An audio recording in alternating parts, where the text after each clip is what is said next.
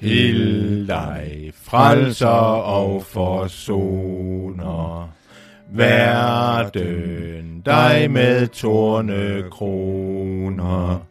Du, det ser jeg har i sinde, rosenkrans om kors at vinde, giv dertil mig mod og held. Hvad har dig hos Gud bedrøvet? Og hvad elskede du hos støvet? At du ville alt opgive for at holde os i live, os dig at meddele helt. Kærligheden, hjertegløden, stærkere var her end døden. Hellere giver du en tager, ene derfor dig behager, korsets død i vores sted.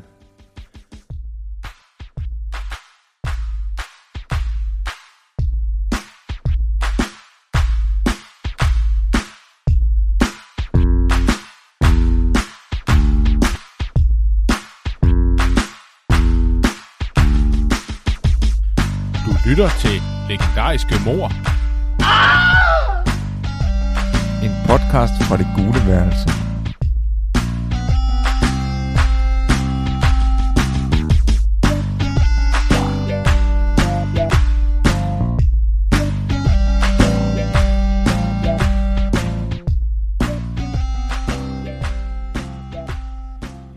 Hej og velkommen i det gule værelse. Jeg hedder Morten. Jeg hedder Thomas. Og man kunne jo i dag kunne man jo sige juleværelse i stedet for det gule værelse, fordi vi er i gang med vores julespecial, og vi har pyntet op med girlander, og Thomas har bagt noget julebag. Øh, vi har vi har jødekager, øh, men vi kalder dem ikke jødekager, vi kalder dem for semitiske fristelser. Og vi har vores juletræ, der kan dreje rundt, så vi ikke behøves at gå rundt omkring træet. Og vi har juleøl, og vi har gløk og klementiner, og der dufter dejligt af grøn, øh, grønt græn. Fordi vi har, vi har været ude og, og putte nogle, nogle græntræer op på ruden, for at gøre det juleagtigt. Og Thomas har spredt med sådan en, en øh, hvad er det sådan noget, sneglimmer, du har. Ja, ja, det er sådan noget, man har på spraydåse. Præcis. Så det bliver ekstra pænt. Det er meget hyggeligt og pænt her i værelset. Og, og så har vi sunget en julesang for dig, som du hørte i indledningen. Ja, vi sang øh, Hilder, Frelser og Forsoner, som er en sang, der er skrevet af Grundtvig, og som strengt taget måske ikke er en julesang, men, men, øh, men vi sang den, fordi det er en meget smuk sang, synes vi begge to, som jo handler om Jesus. Øh, ganske vist handler den lidt mere om hans død, end om hans fødsel, men øh, rigtig god sang. Det er en rigtig god sang, meget kraftfuld sang. Men jeg læste en sjov historie på Wikipedia, der, for jeg kendte den ikke rigtigt, den her sang. Jeg har hørt den, men jeg kendte den ikke rigtigt. Og det er meget sjovt, fordi der er der, øh, vi skal lidt tilbage i tiden, på et tidspunkt var der en forfatter, der hed Jesper Jensen, som en venstreorienteret forfatter, og han havde skrevet den her salme om til en vise, og kaldt den for Hilmer, frelser og forsoner. Og det var altså, øh, Hilmer, det var altså den på det tidspunkt politiker Hilmer Bavnsgaard, øh, som vist nok var, var han øh, statsminister. Det, Det tror jeg, han var, tror ja. jeg var.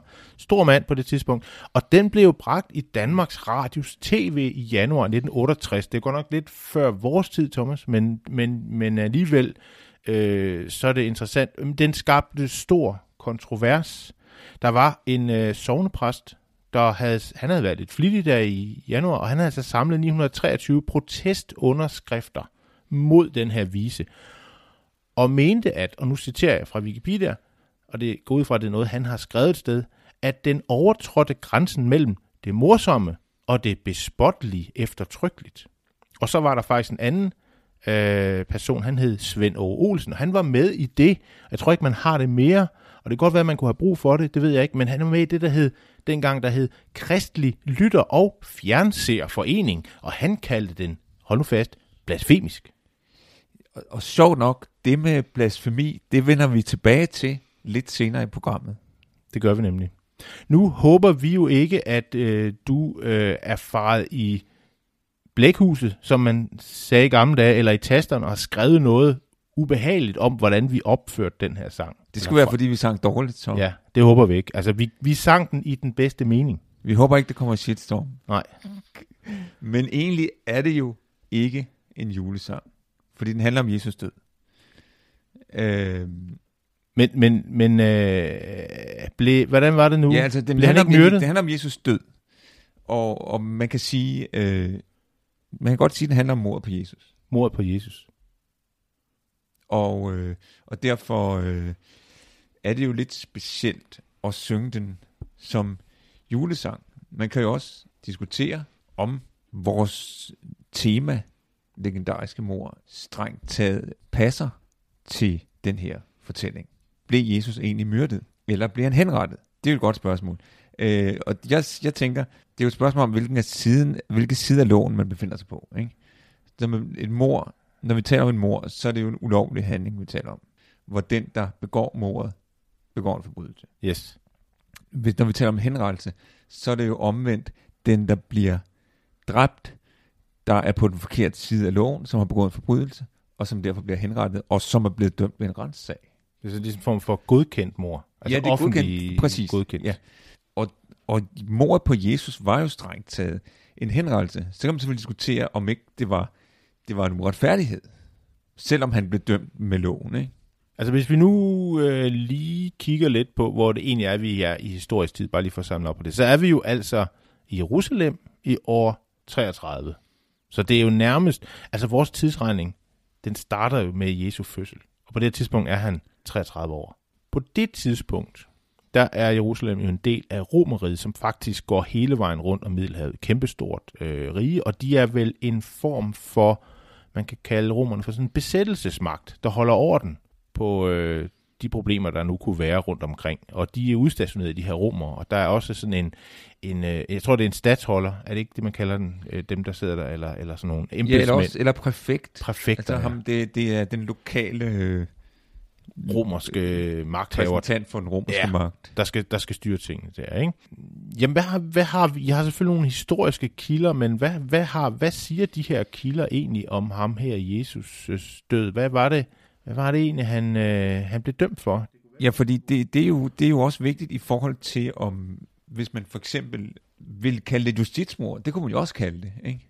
Øh, en, en justitsmord. Øh, hvad er, så, ja, hvad er et justitsmord? Et, et justitsmord, Det behøver ikke at være et mor. nej, det, det, øh, det er jo, når nogen er blevet uretfærdigt dømt, ikke? Og de er kommet lidt i klemme i den store øh, retsmaskineriet. Ja.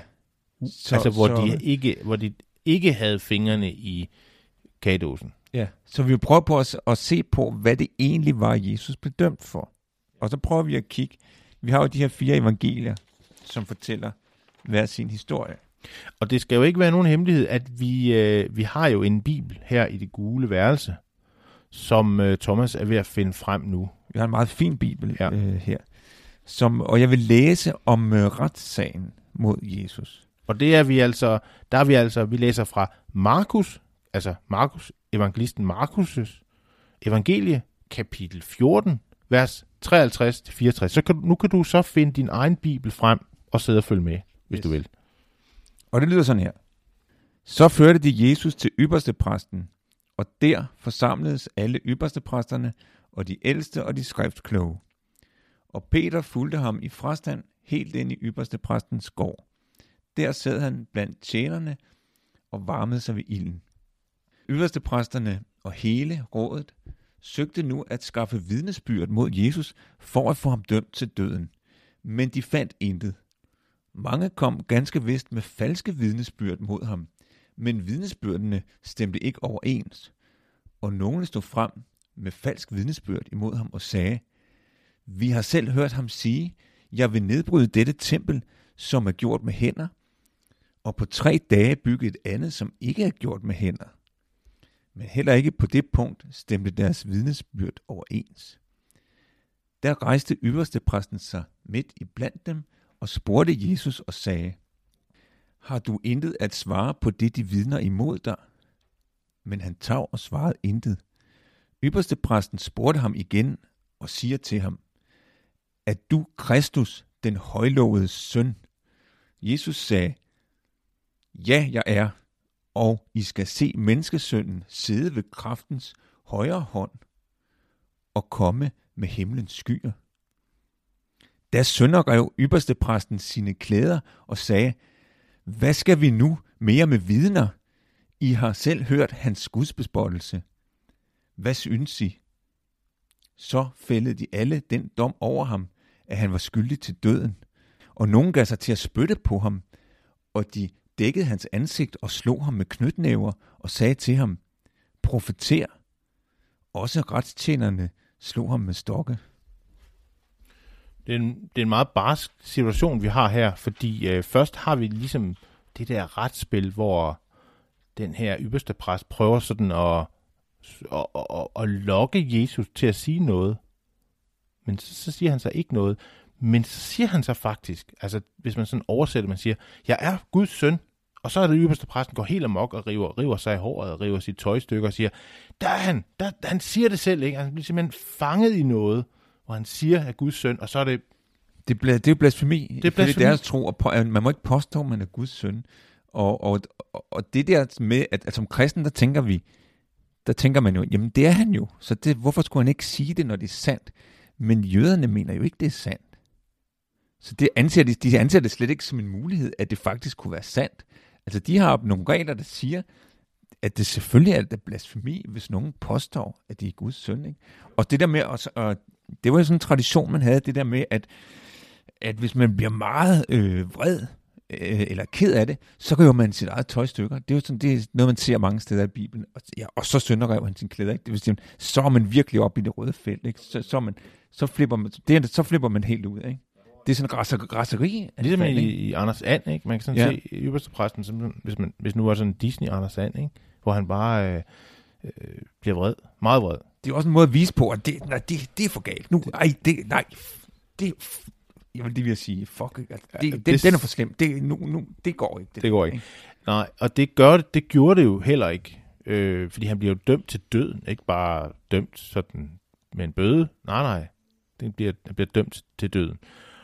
Og nu så, så, så, er der jo så de her to navne, som, som du sikkert kender, Herodes og Pilatus. Og hvem er det nu, det er, Thomas? Det er jo, det er fordi, at, at der, så skulle man jo tro, at når de nu er enige om, at han, han skal dømmes til døden, hvorfor kunne de så ikke bare eksekvere dommen selv? Præcis. Det kunne de åbenbart ikke. Og der, der er nogen, der mener, at det, det er fordi, at de er jo underlagt øh, det, det romerske overherredømme.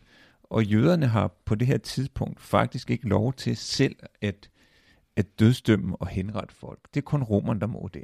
Nu går der sådan lidt retspolitik i det. Ja. ja. Så selvom de har besluttet, at han skal, han skal da henrettes helt klart, så er de nødt til at at få den romerske præfekt til at dømme ham til døden. Så det er derfor, at de bringer ham til Pilatus. Det skal sådan ligesom godkendes i, i højesteret eller i FN eller, eller sådan noget, ikke? Ja, og så er der det, den ja. der specielle krølle på historien, at, at jamen, Pilatus, den romerske præfekt, han er da ligeglad med, om Jesus har begået blasfemi. Altså, ja, for det er jo ikke ulovligt ikke ham. I, i, hen, i, i henhold til romersk lov. Så, så der har de brug for en ny anklage. Ja. En, som Pilatus giver mening for Pilatus. Ikke? Så at, som, at han på en eller anden måde også har overtrådt romernes lov. Præcis. Og så finder jeg på det her med, jamen, jamen han har sagt, at han er jødernes konge, og, og hvis det er rigtigt, så er det jo en udfordring af, af den romerske magt. Det er jo oprør. Det er oprør. Det er politisk det er oprør. Politisk det, er oprør. Det, det, det må interessere romerne. Det kan Pilatus ikke? godt forstå. Okay, ja. vi har en oprør her. Aha. Vi har en op, politisk oprør. Politisk oprør. Uha. Han skal selvfølgelig henrettes. Men, men så er det bare lige det her med, at, at, at så, får, så får Pilatus at vide, at han er fra Galilea. Ja, og så er det altså, jamen, så er det, hører det altså ikke under Pilatus strengt taget. Så er det ikke hans jurisdiktion. Præcis. Og det, nu kommer jeg til at tænke på noget. Og det er en film, vi snakkede om, da vi lavede vores podcast 100 bedste film. Den film, der hedder Manden, der skød Liberty Valance. Præcis. For der har, der har vi også en diskussion om jurisdiktion. Ja. Og det er jo fordi, at vores øh, held, James Stewart, der er flere helte, men en af, en af heltene er James Stewart, som er jo sådan en retslært kan man sige. Han, han kender loven. Og øh, der har de jo den her Liberty Valance, som jo er skurken. Og de kan ikke rigtig få skoven under ham. Blandt andet fordi de har en meget øh, sådan vag sheriff. Men på et tidspunkt, så finder, Liberty, eller så finder James Stewart, han finder simpelthen et, et hul i loven, hvor han siger, aha, hvis man læser det her, så har vi Liberty Valles. Jeg har ham lige, hvor jeg gerne vil have ham. Hvis du har en rigtig paragraf, og, Ja. og du har jurisdiktion, ikke? Og det har han, og så giver han til sheriffen, det står der. Yes. Og, og, men der er jo ligesom to sider af den her mønt med jurisdiktion, fordi at, at på samme måde som at man kan, du kan få ram for en, på en forbryder, hvis du virkelig ønsker det. Men så kan det også være en måde ligesom at frelægge sig ansvaret, hvis du kan på en eller anden måde argumentere for, at du ikke har jurisdiktion. Og det er jo det, der sker i, i Liberty Valens, ikke? at den der sheriff er jo, er jo virkelig ikke særlig interesseret i at skulle prøve at fange Liberty Valens. Det kunne måske være lidt farligt, tænker han. Så han gør jo alt, hvad han kan for at forklare, at han ikke har jurisdiktion over ham. Og det er måske lidt det samme, som øh, Pilatus gør her. Måske er han ikke særlig interesseret i at dømme Jesus. Det tror jeg ikke, han er, ifølge teksten. Så, så han bruger måske det her med jurisdiktion så lidt som, som påskud for at, at undslippe den her situation. Jamen, jamen mm, send ham over til Herodes. Ikke? Så, for det er ham, der har jurisdiktion over folk fra Galilea. Ja. Herodes, som jo var faktisk var jødernes konge. Ja, det var han. Og han er jo, jamen, han er jo ikke interesseret i den her oprør og blas, blasfemiske unge tømmersvend, vel? Der render rundt Nej. og laver ballade. Altså Herodes, han synes heller ikke, det er særlig interessant. Nej. Altså han faktisk, ifølge teksten, så, så var han faktisk sådan lidt interesseret i Jesus som, som altså i hans lære, og tænkte, det kunne være interessant at snakke med ham, men, Måske kunne han hjælpe ham i hans politiske øh, Ja. sådan virke. Men det bliver altså heller ikke rigtig til noget, og fordi Jesus er ikke, er, er ikke interesseret i at sige særlig meget, så der kommer ikke noget ud af det, og så det ender med, at Herodes sender ham tilbage til Pilatus.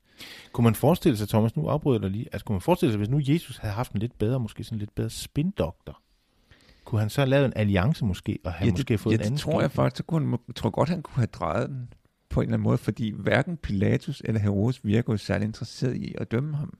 Nej, det kunne han jo godt have udnyttet til sin fordel, hvis han havde ønsket det, Ja. tror jeg. Hvordan, øh, hvordan, hvordan døde han egentlig? Altså, Ja, til, altså Jesus bliver jo korsfæstet. Da han så endelig Ja. langt længe bliver dømt, fordi Det det, det. det ender så med, at han kan blive sendt tilbage til Pilatus. Så, okay, så Pilatus han bøjer sig for jødernes pres, øh, og, og dømmer ham til døden. Ikke? Jo. Og, og, og så bliver han jo henrettet efter den romerske metode. Altså fordi, hvis nu jøderne selv skulle have henrettet ham. Hvad det de, stenet ham. præcis, Ja. ikke? Øh, og, og det er jo meget interessant det her med, hvilken måde man slår folk ihjel på, fordi det fortæller jo også noget om, hvad skal man sige, det samfund, der, der henretter personen. Uh, det fortæller lidt om altså motiverne og, ja. og formålet, og hvordan man ser forbryderne. Ikke? Altså for eksempel det der med, at når jøderne henretter nogen, så stener de, kaster sten på personen. Ikke? Der tænker jeg, at når de gør det, så er det nok fordi, at jøderne var meget optaget af spørgsmål om, om renhed og urenhed. Ikke? Og mange af dem, der skulle dødsdømmes, det var jo nogen, man opfandt som uren. Bødler. Ja, og der kunne jeg da godt forestille mig, at der har du da ikke lyst til sådan at komme for tæt på, eller at få den persons blod på dig, for eksempel, hvis du opfatter personen som uren. Så må ikke det er derfor, at de har en der speciel metode med at stå på lang afstand og kaste sten. Men det kan også godt være, at man godt vil inddrage så mange som muligt i at, i at øh, udføre den her dødsdom. Ja, så fordeler man skylden. Ja, ikke? ja. ja præcis. Men det er spændende nok, det der, eller det synes vi i hvert fald, fordi vi er jo interesseret i mor nu her. Ja. Øh, men, men, men oppe, vi kommer længere op i tiden, så er det noget med, hvis man er adelig, jamen så bliver man jo halshugget. Ja. Hvorimod hvis du er en tyv, så bliver du hængt. Ja. Og hvis du er kongemorder, så er det endnu værre. Fordi så bliver du spændt ud mellem fire heste og trukket ihjel. Yes. Men øhm, hvis vi nu skal blive lidt ved det her korsfæstelse, fordi det foregik jo et sted uden for byen på det, der hed Golgata, som var sådan et...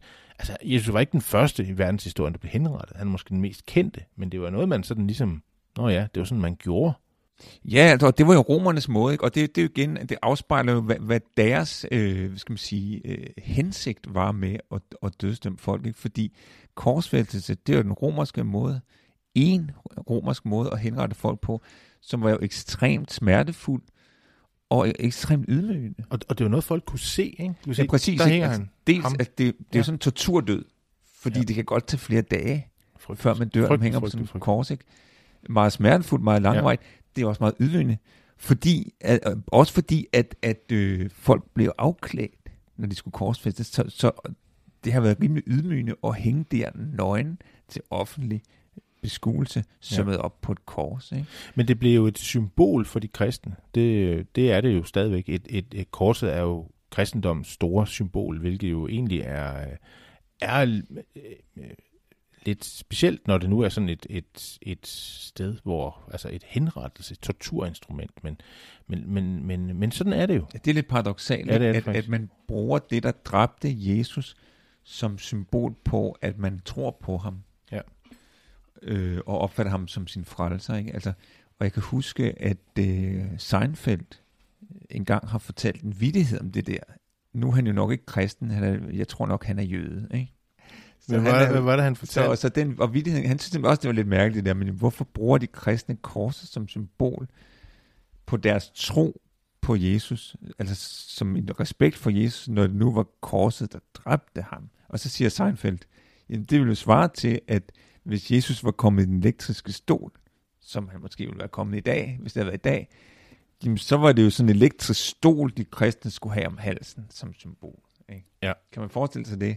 Ja, lige frem om halsen. Ja, det er jo det ret i. Det er lidt man går jo med kors som halsen. Ja, det er eller, eller, eller, den skulle være en elektrisk stol, der hang der på kirkevæggen. Ja. I stedet for, øh, og så skulle man, der skulle være sådan... Man skulle passe på at ikke sætte sig i den. I, i, dag har man, altså, I dag har man jo krucifixer, ikke? Som er Jesus, der hænger på korset. Ja. Men så skulle det være Jesus, der sad i den elektriske stol, der hang, som var der bag altertavlen, ja. ikke? På væggen i kirken. Det er lidt svært at forestille sig, ikke? Jo. Og, og det er fordi, måske, vi har vendt os til korset som symbol, så vi opfatter det som naturligt, ikke? Men, men det mener Seinfeld altså ikke, det var. Man kan godt spørge, øh, ja, han blev hængt op på korset, men som du sagde, Thomas, der går et stykke tid, for man dør. Men der er jo en historie om, at der var en af de romerske soldater, der holdt, øh, der holdt vagt, og jeg tror faktisk, de spillede terninger om, om Jesus, sådan egen del af hans kappe. Ja, og, og hans, hans tøj, fordi hans tøj, han, de har taget tøjet af ham jo. Så, så det sad de spillet om med terninger, og så, men en af dem, han hed Longius, han har i hvert fald sådan en, en legende om ham, som jo lige prikker lidt til ham, og ser, om han er død, og måske er det faktisk, han brugte sådan lidt et spyd til at, at prikke til ham, og det spyd har fået en, øh, det har fået sin helt egen øh, historie, man kalder det for, for skæbnespydet. Og vi har jo faktisk øh, været lidt inde om det spyd øh, i forbindelse med en anden af vores podcast, da vi, da vi talte om den film, der hed Konstantin. Fordi øh, der er der jo en legende om det her spyd, øh, som jo øh, bevæger sig op igennem historien som sådan et klenodie. Øh, Øh, det er jo øh, faktisk, jeg tror, apostlen Thomas, øh, Karl den Store, Adolf Hitler, øh, er jo alle sammen, øh, har, jeg tror, de har fat i det. Og, og den, der besidder det her spyd, er jo, er jo øh, øh, verdens herre holder altså verdens skæbne i sin hånd. Og øh, det, er jo, det er jo interessant, hvis man er sådan til lidt konspirationsteorier. Det, kan vi jo, det hjørne kan vi jo godt være i her i det gule verden. Ja, det kan vi sagtens. Og øh, udover, at, udover at Hitler skulle have været meget interesseret i det her skæbnesbyd, så var Karl den Store jo også øh, kendt for at have det her øh, skæbnesbyd i sin bevielse, besiddelse, og, og, og vise det frem sådan med stolthed som symbol på, på sin magt. Ikke? Øh, altså Karl den Store spillede rigtig meget på den her myte, og, og var, var nok også med til at udvikle, var med til at udvikle den her myte om, at, at den, der har skæbnesbydet, som dræbte Jesus, at han er verdens herre. Ikke? Og, og, men der har vi jo igen det her paradoks med, jamen, hvordan kan man bruge det, der dræbte Jesus, som et positivt symbol, når man nu tror på Jesus, og, og synes, at, at det var forkert at slå ham ihjel. Men der er jo mange, der har rundt omkring i, i katolske kirker, hvor der ligger en, en splint af korset, som jo er et relikvie. Nogle snakker jo også om øh, Veronikas sveddu, altså den du, som, som hvor Jesus lige tørrede sin sved af. Relikvie-tanken er jo, er jo meget udbredt, i hvert fald i middelalderen, også, også senere, tror jeg. Men øh, altså det der skæbnesbyde, hvis du tænker, det er noget, vi sådan finder på, så er det ikke rigtigt, fordi det optræder faktisk i Bibelen, men altså kun i Johannes evangeliet. Øhm, og der står der, kapitel 19, vers 34, der står der, at en af soldaterne stak ham i siden med en lanse, og straks flytter blod og vand ud fra såret. Det er meget mystisk. Ja, og ham, øh, soldaten har også et uh, specielt navn. Longinus, ikke? Jo. Og som jo Longinus. faktisk betyder noget i retning af spyd. Ja. Ikke sandt? Jeg tror, det er det græske ord for, øh, altså lonke Lanse, betyder lanse. lanse. Ja. Og, og, og, og det er faktisk øh, meget typisk, den her form for navnesymbolik ser man mange steder i Bibelen. Øh, og, det er jo lidt, det er jo lidt, lidt øh, specielt, for man sige, hvis, hvis der nu er nogen, der har fundet på den her historie. Hvis vi forestiller os, det kunne jo være, at nogen havde fundet på den her historie. Jamen, hvorfor har de så ikke fundet et rigtigt navn til den der soldat? Altså, det, er det ikke lidt for gennemskueligt, at, at ham, der stikker Jesus med en lanse, han selv hedder lanse? Altså, hvad er, er det er da lidt amatøragtigt. Er det? Altså, der, der kommer man til at spekulere på, jamen er det meningen, at, at man skal kunne gennemskue, at det, at det er en øh, opdigtet historie? Eller at nogen skulle kunne gennemskue det, måske ikke alderen værd? Det, det er et godt spørgsmål. Altså, det er jo ikke... Øh, han, altså, han nævnes jo ikke i evangelierne ved navn, men altså, der er jo også det, de, de, de der øh, skrifter, man kalder for apokryfe skrifter, og der bliver han nævnt i det, der hedder Nikodemus evangeliet. Og, øh, og, og der får vi jo også navne på, øh, på de to. Der var jo to andre røvere, eller andre røvere. Han, han, øh, han, han blev taget fra i stedet for ham her storskurken Barnabas, som jo så gik fri. Apropos Barbas, der har vi også en navn, navn, ja. navnesymbolik. For Ja, hvis ikke ja. jeg tager meget fejl, så betyder Barbas, det betyder faderens søn. ligesom Jesus jo også var faderens søn Præcis. på, på, sin, på sin måde. Ikke? Men de andre to røvere, som han hang med, de hed Dimas og Gestas. Nå, Nu læser vi op fra Markus, men der er jo hele fire tekster, som er kilder til, hvordan Jesus døde. De fire evangelier øh, fortæller alle sammen på hver sin måde om Jesus død, og de fortæller også om, hvad Jesus sagde, mens han hang på korset, altså korsordene. men hvad, hvad, hvad ved vi om de der korsord? Ja, altså det, der er interessant ved korsordene, synes jeg, det er jo, at øh, der er lidt forskel på, hvad Jesus siger i de forskellige evangelier. Og især er der forskel på, hvad Jesus siger som sin sidste ord, før han dør. Der er tre forskellige versioner. Og det synes jeg er jo interessant, fordi at, øh, der kan man måske kan man spørge, jamen, er det egentlig så vigtigt, hvad Jesus sagde til sidst, før han døde? Og der vil jeg sige, ja, det synes jeg, det er. Og jeg tror måske endnu mere, at de synes det dengang i antikken, hvor teksterne blev skrevet, fordi der havde man faktisk øh, et begreb, man kaldte ultima verba, som betyder sidste ord. Og ifølge det her øh, begreb, øh, så havde de sidste ord, et, et menneske sagde, før han døde, før han eller hun døde, havde en helt speciel betydning, fordi man mente, at et menneskes sidste ord udtrykte det menneskes sande karakter. Det er interessant. Det er faktisk også lidt den tankegang, som vi selv væver lidt rundt i, da vi afsluttede vores øh, podcast 100 bedste film, som vi jo kaldte Exit 100 bedste film. Og der taler vi faktisk om, hvordan man sådan har det med afslutning, og hvordan man slutter af. Jeg kan huske, du talte om, Thomas, øh, om Supertramps sidste album, Famous Last Word. Præcis, famous last words, der har Ja, vi den igen. Der er den igen, ikke? Altså, ja. det er ikke ligegyldigt, hvad man siger til allersidst. Det, og man kender også fra det der talemåde, at, man at han fik det sidste ord. Ikke? Ja, ja. Det er vigtigt. Og så har vi den her fra Shakespeare, der siger, all is well that ends well. Ja. Så hvis du kan bare, hvis, det gør ikke noget, at måske dit liv har været lidt mislykket, hvis du bare kan få sagt noget, aller, aller, til allersidst få sagt noget rigtig godt. Ja. Ikke? Du får af med stil. Men hvor mange af de her korsord er der? Jamen, der er, man taler om syv korsord, og det er jo fordi, man laver en sammenskrivning. Det er noget, man gør i, kristne, i kristen tradition faktisk gør ret tit. Det er, at man sammenskriver de her bibeltekster, og i det her tilfælde de fire evangelier, de siger nogle forskellige ting. Ja, men kan vi ikke bare sammenskrive det, som om det var en sammenhængende fortælling? Ikke? Og det har man også gjort med de her korsord. Og når man laver den her evangeliesammenskrivning, så får man altså de her syv korsord, som er, for det første, er det, at Jesus ifølge Lukas evangeliet siger, Fader, tilgiv dem, for de ved ikke, hvad de gør. Og det er jo så det, de begynder, begynder at summe ham op på korset, han siger det. Så øh, det næste korsord, det er også ifølge Lukas evangeliet, at Jesus siger henvendt til en af røverne, det er nok den af røverne, der tror på ham, som Jesus siger til, Sandelig siger jeg dig, i dag skal du være med mig i paradis. Næste korsord, det er ifølge Johannes evangeliet, at Jesus henvendt til sin mor, Jomfru Maria, og til apostlen Johannes, der siger han, kvinde, der er din søn, og der er din mor.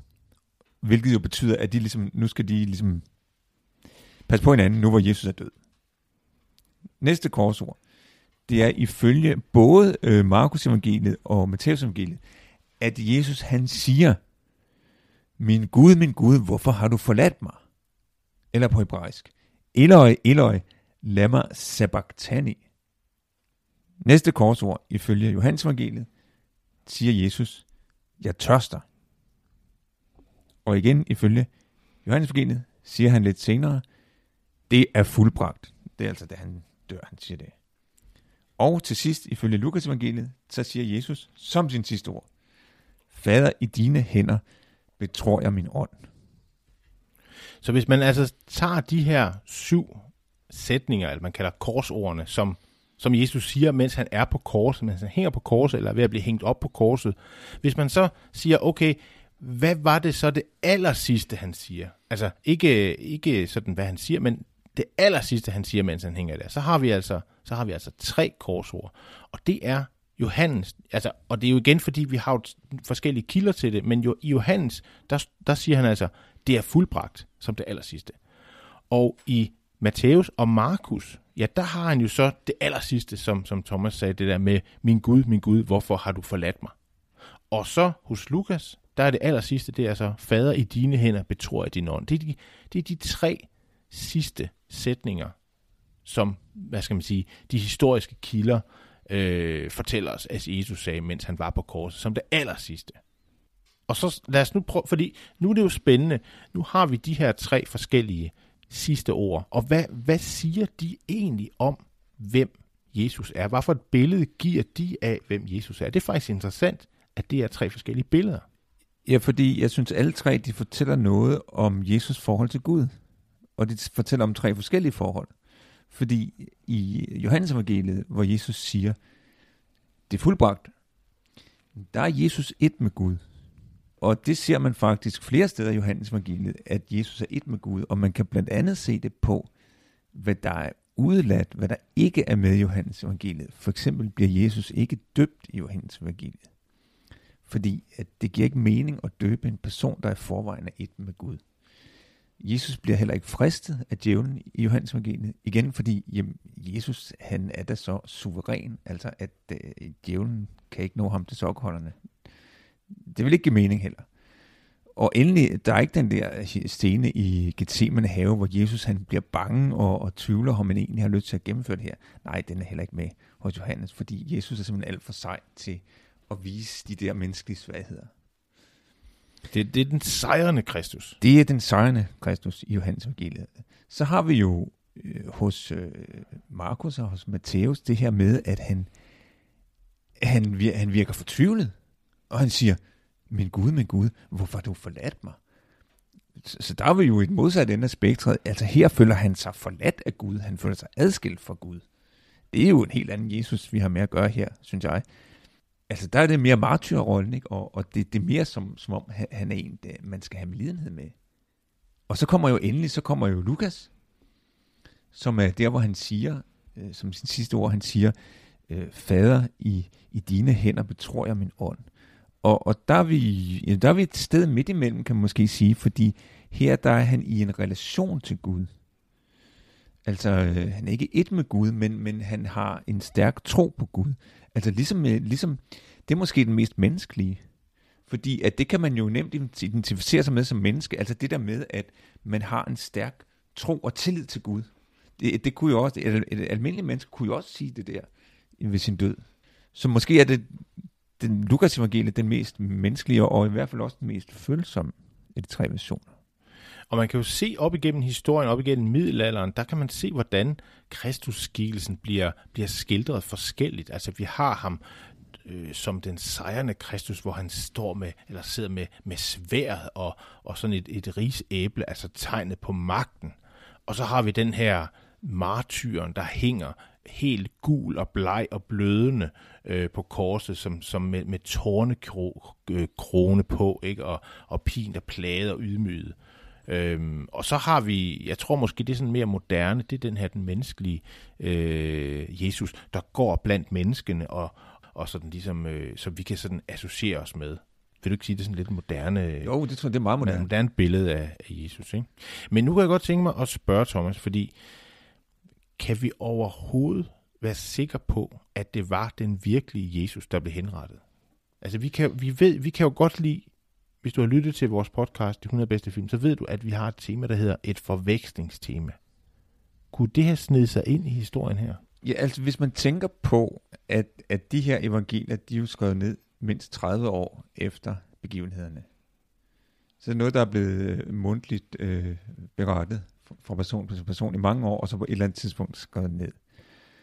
Og hvis man også tænker på, at de faktisk modsiger hinanden på nogle punkter, så kan man jo godt spekulere på, hvor troværdigt det egentlig er, og om det virkelig var det, der skete. Ikke?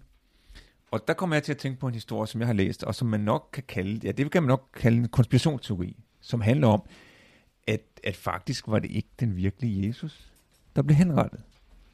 Det var faktisk en anden mand. Det var sådan en, en, en wannabe messias, som syntes, at det var ham, der skulle opfylde den der profeti og, og ofre sig. Og faktisk var apostlene med i det, fordi at de angav den her anden mand, som værende Jesus, for at redde den virkelige Jesus.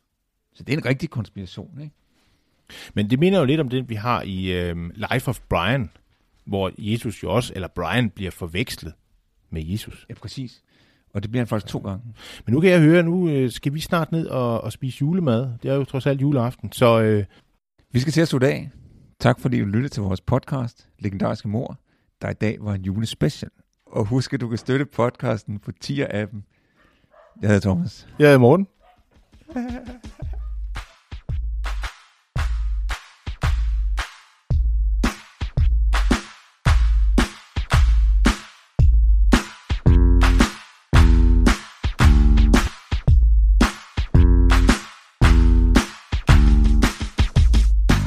Du har lyttet til Legendariske Mor.